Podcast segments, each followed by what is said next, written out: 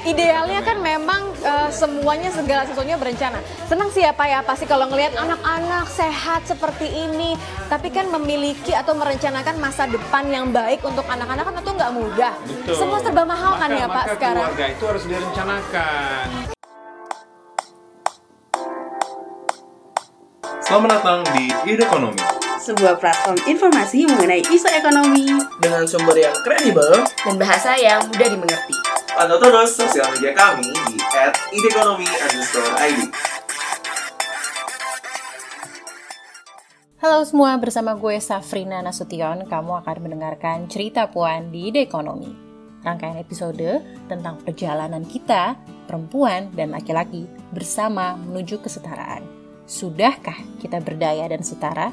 Yuk dengerin langsung di cerita Puan. Halo semuanya, judul episode kita kali ini adalah Banyak Anak Banyak Rezeki.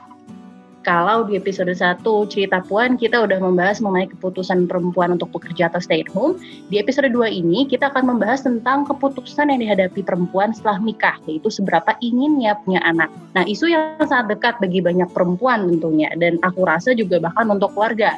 Semua pasti pernah kepikiran yang belum nikah, bagi yang sudah menikah, yang lagi memutuskan punya anak, atau bahkan kepikiran punya anak lagi. Nah, di episode ini kita akan trying to explore apa aja sih sebenarnya faktor-faktor yang mempengaruhi keinginan seorang perempuan untuk memiliki anak. Apa itu latar belakang keluarganya, apa itu tingkat edukasinya, apa itu background ekonomi, ataukah karakter perempuan itu sendiri. Dan untuk menjawab mengenai hal ini sudah ada Ibu Dia Hadis Setio Naluri atau yang biasa kita kenal dengan Ibu Ruri. Halo Ibu, apa kabar Ibu? Halo Nui, kabar baik. Nui, apa kabar? Ya, alhamdulillah sehat-sehat Bu. Kita senang dan rasanya spesial banget bisa hadirin Ibu Ruri sebagai narsum kami. Bu Ruri ini sebagai pengenal adalah peneliti di Lembaga Demografi FEB UI. She holds her PhD from ANU in Demographic and Social Research, di mana riset-riset beliau memiliki fokus di gender and economic development. Oke Bu, kalau gitu daripada perpanjang lebar lagi, dan aku personally juga nggak sabar untuk paham lebih dalam mengenai topik ini, yuk kita langsung obrolin sama Bu Ruri. Pertanyaan pertamanya nih Bu, apa aja sih Bu faktor-faktor yang bisa mempengaruhi perempuan ingin memiliki anak dengan jumlah tertentu? Oke, terima kasih pertanyaannya. Jadi kalau ini merujuk ke hasil penelitian saya dulu ya. Jadi saya dengan mahasiswa saya Mbak Purnama dulu melihat intensi atau keinginan memiliki anak. Dari penelitian kami, kami tuh sebenarnya pengen membuktikan apakah ada transmisi gitu ya? Kalau dia lahir dan besar di keluarga yang besar yang jumlah anaknya banyak mm-hmm. apakah dia akan juga memiliki keinginan untuk punya banyak anak? Jadi sesuai dengan judulnya ya banyak anak apakah banyak banyak rezeki. Apakah diterusin gitu? Diterusin juga. Ya kemudian jadi kenapa kita mau melihat penelitian itu? Karena angka fertilitas di Indonesia itu jumlah anak perempuan tidak banyak mengalami perubahan selama beberapa tahun terakhir. Oke. Okay. Masih ada tadi kalau ngomongin norma banyak anak banyak rezeki, kayaknya itu masih ada yang punya norma seperti itu. Dari hasil penelitian kami, gitu ya, melihat bahwa jadi ada dua kelompok yang kami lihat yang pertama mereka yang belum punya anak, yang uh -huh. adalah mereka yang udah punya anak gitu. Nah ternyata norma keluarga besar itu mengaruhi keputusan mereka-mereka yang udah punya anak gitu ya. Okay. Dan semakin besar jumlah siblingsnya atau jumlah saudaranya waktu dia tumbuh kembang, itu rupanya berpengaruh positif untuk menambah ya keinginannya untuk menambah anak gitu. Nah, tetapi kami juga ngelihat efek karakteristik si ibunya. Uh, jadi karakter personal perempuannya ya Bu? Ya betul. Ternyata yang lebih kuat itu adalah umur, tingkat pendidikan juga berpengaruh, kemudian status dia bekerja, apakah dia bekerja atau tidak, dan juga apakah dia tinggal sama ibu kandungnya atau tidak. Nah, kalau untuk umur, hmm sepertinya sama ya. Jadi dengan norma yang kita adopsi, makin tua kan mungkin makin berkurang keinginan kita untuk memiliki untuk nambah anak ya, mm-hmm. kesehatan dan alasan umur.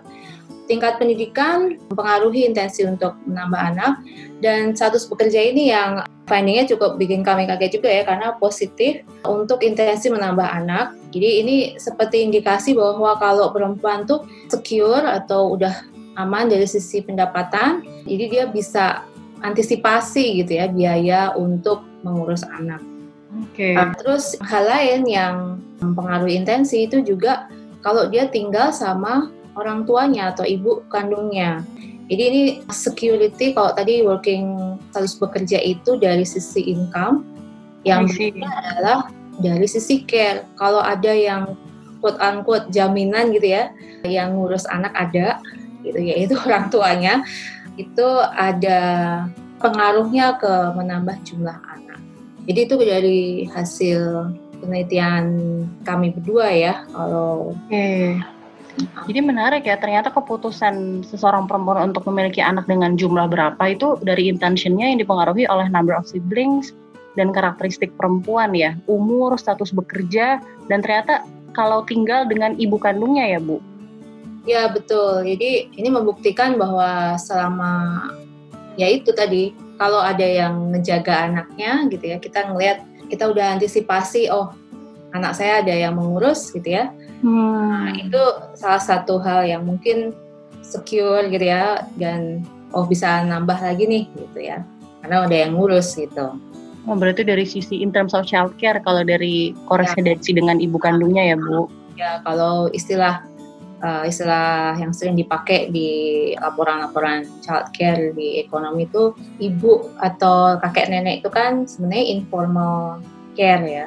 Oh ya oke. oke. Maksudnya itu dari keluarga dan juga less dia akan affordable kan, maksudnya kita nggak perlu Iya ya. uh, bayar gitu ya orang tua kita gitu. Oke oke. Menarik sih Bu, menarik banget.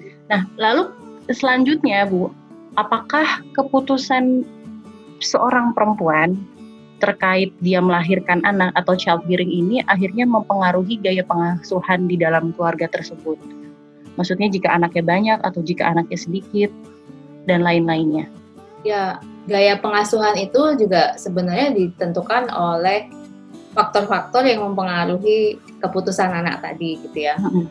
Yang jelas tingkat pendidikan, income atau pendapatan itu mempengaruhi pilihan-pilihan pengasuhan gitu ya. Jadi kalau ngomongin definisi pengasuhan uh, in terms of kesehatan gitu misalnya, Mm-mm. kesuksesan ASI eksklusif begitu misalnya. Mm-mm, eksklusif breastfeeding gitu ya Bu. Oh, itu sangat ditentukan juga oleh tadi status sosial ekonomi dan juga mungkin surroundings atau lingkungan di sekitar si ibu atau orang tua itu sendiri.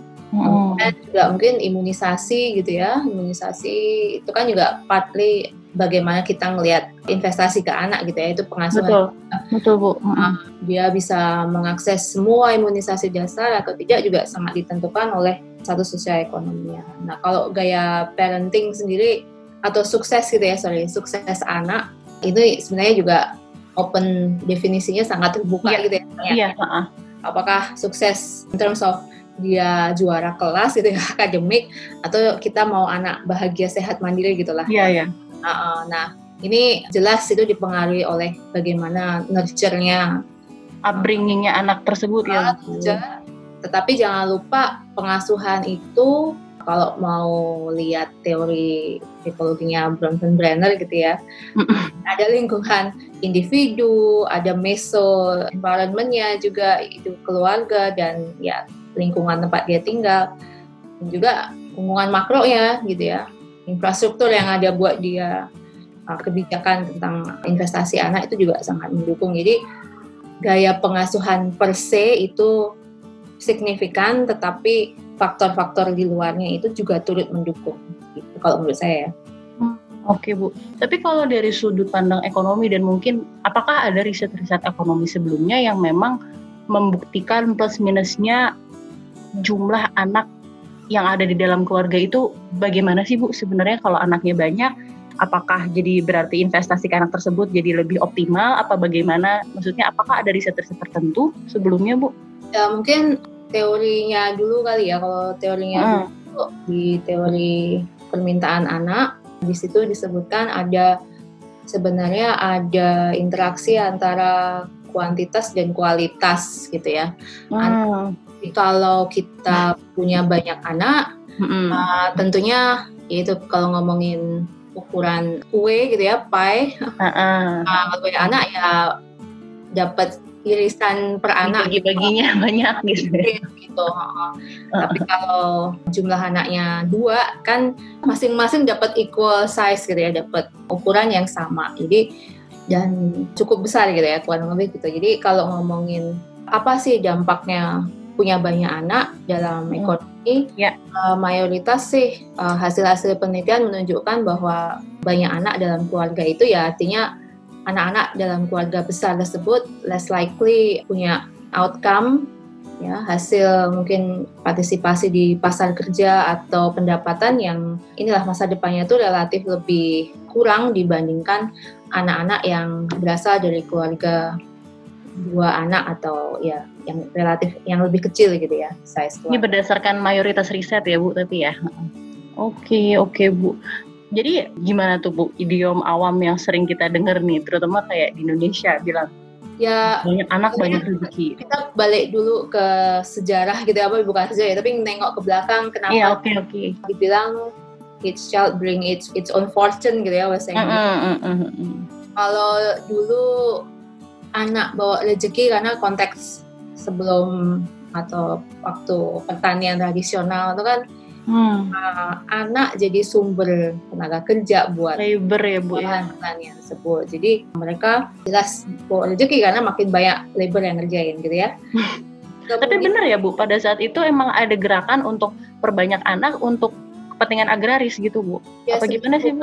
gerakan anak ya, tapi kalau baca terkait transisi demografi itu kan awalnya dari pra revolusi industri gitu ya. Dan pertanian atau perkebunan zaman dulu itu kan mengandalkan keluarga. Gitu. Jadi karena di, lahan dimiliki keluarga, jadi ya yang ngelola keluarga gitu. Jadi bukan gerakan juga sih ya, tapi mereka berusaha secure aset mereka sendiri dan I see. dari mempekerjakan keluarga sendiri gitu. Uh, saya pikir ini juga sama seperti di Indonesia zaman dulu gitu ya, yang masih menjadikan anak tuh sumber tenaga kerja gitu. Saya, saya rasa juga di beberapa kasus gitu ya di sektor-sektor tertentu masih ada juga yang menggunakan tenaga kerja keluarga gitu ya, tenaga kerja keluarga yang kita bisa lihat kalau dari statistik tuh dari unpaid family workers yang cukup banyak gitu. Nah, itu mungkin banyak, banyak rezeki terus juga hal kedua selain tenaga kerja anak di zaman dulu dilihat sebagai security gitu ya sebagai penjamin hidup orang tua waktu mereka udah lansia gitu ya I see. nah kalau zaman dulu dengan angka kematian anak yang Tinggi. gitu uh, jadi dia harus istilahnya harus punya anak gitu ya buat Oh, oh, oh. menjamin nanti siapa yang ngurus dia di masa tua. Nah, ini kan bergeser nih paradigma tentang jaminan hari tua ini. Kalau sekarang di Indonesia di zaman sekarang ada PNS sudah ada jaminan hari tua. Jadi kalau ada teori dan berbagai studi yang melihat kalau model transfer antar generasinya itu sudah bergeser gitu ya, nggak dari orang tua mengandalkan anak, tetapi individu ini akumulasi kekayaan sendiri untuk membiayai konsumsinya di masa tua, maka ada efeknya ke jumlah anak yang diminta gitu. Jadi akan semakin menurun tentunya ya jumlah anak yang diinginkan. Nah, jadi kalau ngomongin banyak anak banyak banyak rezeki gitu, sekarang di konteks saat ini mungkin sudah nggak banyak berlaku lagi ya, nggak akan berlaku lagi. Malah mungkin ya ini anekdotal banget. Ada mungkin ngelihat orang tua yang ngejamin anak-anaknya. Ya kan banyak istilah apa mondok di rumah mertua gitu ya. Selain alasan ekonomi tapi juga mungkin ada alasan tadi care. Kalau dia mau punya anak Ya, lebih nyaman kalau tinggal sama orang tua dan iya biar diasuh ya. uh, karena wealth kita udah more likely atau beberapa kelompok sudah meningkat jadi staying with parents itu udah jadi, Jadi opsi. opsi gitu jadi malah sekarang transfernya mungkin beberapa kelompok kebalik orang tua yang support anak Anaknya, oke. anak yang support orang Bukan tua. anaknya support orang tua ya Bu. Ya, Menarik sih Bu. Ya, ya mungkin bukan kayak anak banyak rezeki lagi ya. banyak anak jadi pusing gitu kalau gitu. Karena yang provide jadi orang tua ya Bu. Ya. Eh, nah Bu, tapi kalau yang two child policy itu memang kan pastinya sudah ada riset-riset sebelumnya yang dilakukan pastinya yang kuat untuk akhirnya menentukan two child policy gitu Bu. Eh, apa sih yang melatar belakangi alasan dua anak itu Bu? Apakah tadi yang Ibu bilang dua pie yang seimbang yang bisa dibagi bareng-bareng dengan seimbang atau bagaimana tuh Bu? Ya, kalau dua anak cukup di Indonesia atau program KB itu diawali memang dari alasan demografi ya. Oke. Yang paling sederhana adalah dua anak ini kan masing-masing menggantikan uh, orang tuanya kan. Jadi pertumbuhan penduduk itu akan sustain dan lebih dapat diantisipasi gitu untuk perencanaan. Jadi itu alasan utama dua anak cukup. Kemudian juga dua anak Oke. betul yang Rui tadi bilang masalah investasi gitu. Jadi setiap anak akan memperoleh size atau besaran kue yang sama gitu. Investasinya tentunya akan sama di kedua anak dan kemudian itu membantu keluarga juga untuk memanage gitu ya sumber dayanya dengan lebih baik dan investasi anaknya juga lebih optimal. I see, menarik menarik Bu. Kalau begitu ada nggak sih Bu sebenarnya intervensi yang bisa dilakukan pemerintah untuk memberikan sinyal atau mengoptimalkan keputusan perempuan atau juga laki-laki dalam berapa jumlah anak yang diinginkan? Ya jumlah anak ideal tentunya yang setiap keluarga tuh manage secara ekonomi tadi ya aku Mhm. dan program pemerintah masih menyarankan dua anak cukup gitu. Investasinya yang paling mendasar dulu deh gitu ya. Jadi memperbaiki akses ke yaitu supaya keluarga bisa mengatur jumlah anaknya yaitu Oke. alat kontrasepsi kalau menurut saya ya. Sekarang ini kan isunya kan ada baby boom whatever gitu ya karena sebenarnya alat kontrasepsi jadi nggak affordable gitu ya Hmm, hmm, ya ada penurunan daya beli dan segala macam. Nah, paling mendasar ya pemerintah menyediakan akses tersebut gitu ya. Nah, akses ke alat kontrasepsi yang affordable dan juga mudah ditemui ya. Ada dua, ini murah dan banyak gitu. Karena sekarang isunya adalah fasilitas kesehatan yang menyediakan layanan KB, terutama yang modern dan sifatnya jangka panjang itu masih jadi tantangan dan juga kalau ngelihat angkanya nih intermezzo dikit mungkin ya jadi angkanya yang menggunakan alat kontrasepsi tradisional itu tahun 2017 menunjukkan sedikit ada peningkatan. Nah ini kan nggak efektif ya gitu. atau saya nggak efektif saya menunjukkan mungkin ada preference tapi juga itu menunjukkan mungkin ada masalah akses. Jadi government harus ensure bahwa itu ada dan selain itu juga terus promosiin mempersiapkan keluarga yang yang keluarga sendiri itu bisa bisa manage dengan baik dan mengoptimalkan investasi anak-anaknya gitu kalau menurut saya gitu. Oke, baik Bu, menarik. Mungkin ini aku juga, ternyata kan kemarin kan teman-teman ide ekonomi kan memang throwing out questions ke ide listeners. Dan ternyata banyak juga nih Bu yang mau nanya-nanya langsung sama Bu Ruri. Jadi mungkin ada beberapa pertanyaan nih Bu yang pengen aku tanyain langsung dan ini dari ide listeners. Mungkin aku nanya dari pertanyaan dari Harnum YS. Selain jumlah anak, apakah jarak kelahiran anak juga jadi sesuatu yang harus dipertimbangkan?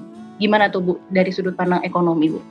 Ya, saya sebenarnya kalau jarak kelahiran dari ya kesehatan dan demografi Ya. dulu ya. Kalau Ya betul Bu. kesehatan kan 3 sampai 4 tahun jarak yang yang ideal gitu ya. Ideal. Itu dah. Tapi itu juga ada implikasi kita lihat implikasi ekonominya karena jarak 3 sampai 4 tahun itu ngasih waktu yang cukup gitu ya untuk orang tua quote unquote invest di golden years di anak pertama gitu. Yang pertama, yang kedua adalah ya cukup untuk uh, mungkin wealth accumulation juga buat uh, anak Well accumulation ya ternyata juga ada dari sisi itu. Kan kita perlu mempersiapkan juga punya anak. Misalnya dari anak pertama ke kedua, kita juga perlu mikirin misalnya nanti timing masuk sekolah barengan sama anak pertama Iya gimana. sering dengar yang kalau bedanya tiga tahun nanti anak lo masuk S- SMA, yang satu masuk SMP gitu ya Bu ya kalau yang katanya orang awam. ya bayarnya barengan gitu ya Lagi-lagi terus Bu, terus Bu. Betul jadi itu untuk dari sisi ada implikasi dari sisi kesehatan dan ekonomi itu sebenarnya nyambung banget gitu jadi mungkin jarak kelahiran penting gitu ya Hmm. Eh, untuk up- upbringing anak itu Yes, sendiri juga yes. ya Bu. Oke Bu, ini mungkin aku kayak ngambil dua aja pertanyaan dari netizen alias ide listeners. Yang ketiga dari Teguh Reza. Ya, mungkin ini biaya ekonomi maksudnya berapa sih atau apa saja kos-kos dari segi ekonomi yang ideal untuk memutuskan menambah satu anak? Apa saja yang harus diperhatikan parents Bu? ini kayak marginal cost gitu ya Iya, marginal cost benar-benar sih Bu. bukan berapanya yang penting ya tapi komponennya dulu komponennya ya true I guess kita akan ngomongin komponennya sih bu dari Iya. dari sudut pandang ibu gimana bu ya komponen yang jelas kalau pakai frameworknya teori permintaan anak gitu ya. Kan ada biaya punya biaya kuantitas biaya kualitas. Biaya Mm-mm. kuantitas tuh berapa biaya-biaya yang kita keluarin buat misalnya hamil. Hamil itu juga ada biayanya loh ya gitu ya. Kemudian biaya ngelahirin di rumah sakit biaya ngasih baju dan segala macam itu biaya in terms of kuantitas. Tapi ada juga biaya kualitas. Lahir ceprot gitu terus. Kan kita mesti memberikan uh, imunisasi uh, ke dokter uh, Vaksin. ya dan segala macam sekolah dan segala macam nah ini investasi atau biaya kualitas sebenarnya ya Nah, given struktur biaya yang dihadapi gitu ya, ini teori ekonomi dasar aja.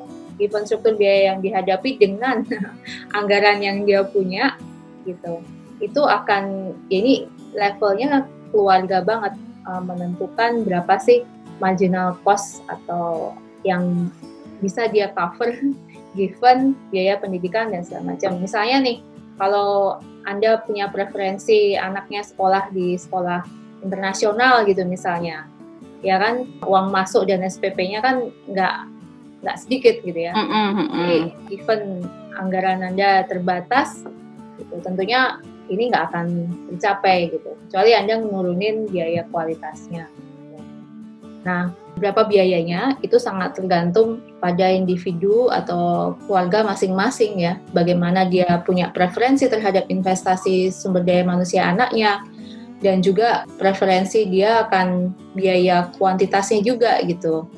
Misalnya ada yang ini paling gampang tuh ada yang seneng ke bidan aja gitu ya. Hmm. Terus tapi ada yang harus ke rumah sakit internasional gitu misalnya untuk check up hamil atau melahirkan. Nah ini it's really depend on your preference gitu. sih kalau aku berusaha rangkum kata Bu Rudi jadi mengenai kos-kos ekonomi komponen-komponennya dalam menentukan menambah satu anak lagi itu tergantung dari preferensi terhadap sumber daya yang akan dialokasikan ke anak ya Bu ya masing-masing keluarga ya Bu ya. Betul betul preferensi dan juga yang tersedia di di depan dia gitu ya. Jadi kita boleh misalnya prefer sekolah internasional tapi di sekitar kita nggak ada gitu misalnya. Jadi, uh, mungkin kemudian komponen kosnya kan jadi lebih rendah gitu. Jadi mungkin itu akan menaikkan sedikit preferensi untuk atau pilihan untuk nambah anak gitu. I see.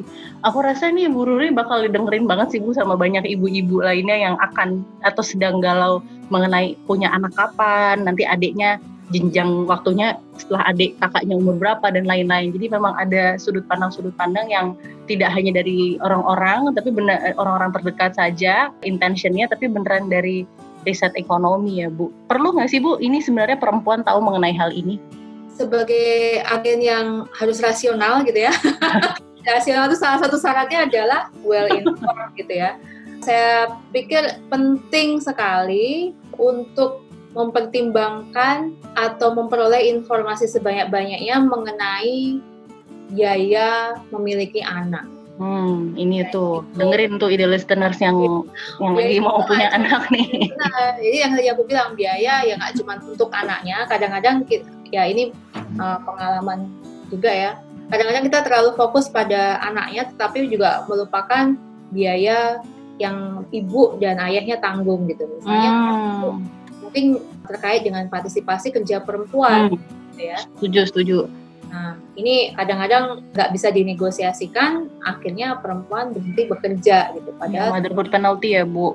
Betul. Nah, itu salah satu hal yang mungkin harus ya kita harus well informed banget untuk mempersiapkan keluarga kalau menurut saya.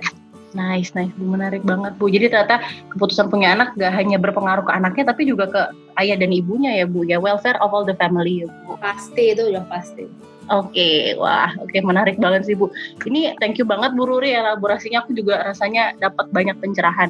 Nah, bener-bener insightful dan juga ngasih gambaran yang vivid sih Bu tentang keputusan seorang perempuan memiliki anak. Nah, terakhir dari kami nih Bu, apakah analoginya tentang keputusan perempuan dalam memiliki anak? Analoginya seperti apa sih Bu kalau secara awamnya dijelaskan?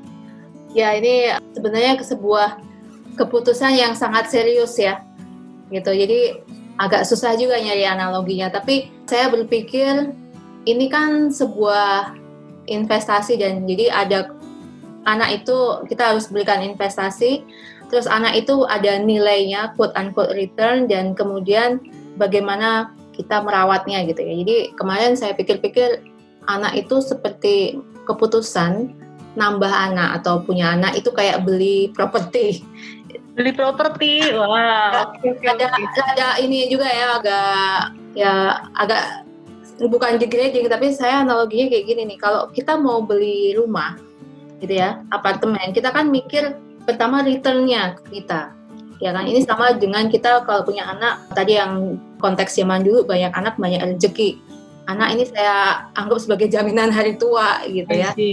Beli rumah beli apartemen kita sewain itu kan kita ngarepin return tapi juga concern yang lain adalah kalau kita mau beli rumah lagi gitu ya rumah ya atau apartemen kan harus ada yang ngerawat boleh duit kita banyak tapi kita nggak punya orang buat bantuin ngerawat rumah tersebut gitu atau paling nggak ngawasin selama dia di rental gitu. nah itu juga constraint analogi untuk siapa sih yang provide care kalau kita sendiri nggak bisa ngasih kita menjalankan care tersebut Mm-mm. kemudian analogi lain nah kenapa nggak punya nggak pengen punya banyak anak atau tadi punya anak satu aja deh gitu Mm-mm. yang penting investasinya itu analoginya kayak beli rumah tumbuh ya sekarang kalau yang populer kan beli rumah tipe 30 aja tapi Mm-mm. kemudian dibangun pelan-pelan kalau ada duit dibangun lagi dibangun lagi dicakap gitu ya Mm-mm. jadi itu kurang lebih nunjukin bahwa orang tua lebih prefer invest ya ke kualitas anak lebih banyak gitu dan nggak berharap return di masa depan gitu. Jadi makanya kayak rumah tumbuh yang ditinggali dan memberikan dicakepin secara bertahap memberikan rasa homey dan rasa homey-nya itu kayak satisfaction of having children gitu kalau di teori ekonomi. I see.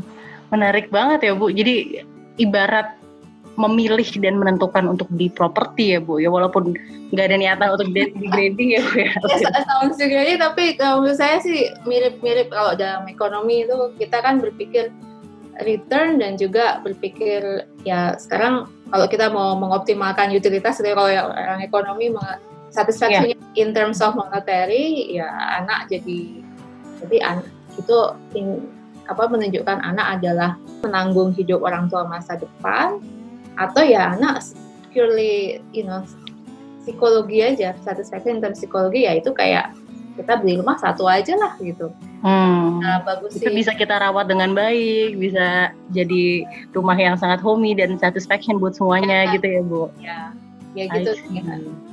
Oke, nah dengar sendiri berarti ya the listeners, ini adalah keputusan yang sangat-sangat penting. Jadi analoginya dari Bu Ruri, ibarat beli properti, it's as kita kalau mau acquire properti kita harus sangat memberikan alokasi kemampuan dan returnnya juga.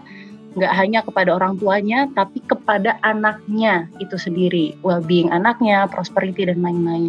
Tentunya dengan pemaparan dari Bu Ruri, kita mengharapkan keputusan dalam keluarga yang banyak andil ditentukan oleh perempuan mengenai memiliki beberapa anak bisa dilakukan dengan mindful dan optimal agar tumbuh kembang anak bisa lebih berkualitas. Betul, Bu? ya betul fokusnya sebenarnya lebih ke investasi kualitas anak yang paling penting sekarang adalah itu Ya, investasi kualitas anak. Dan tentunya tumbuh kembang anak yang berkualitas pada skala makronya anak-anak akan tumbuh kembang yang optimal, bisa berimbas positif untuk mencetak generasi atau sumber daya manusia yang berkualitas pula.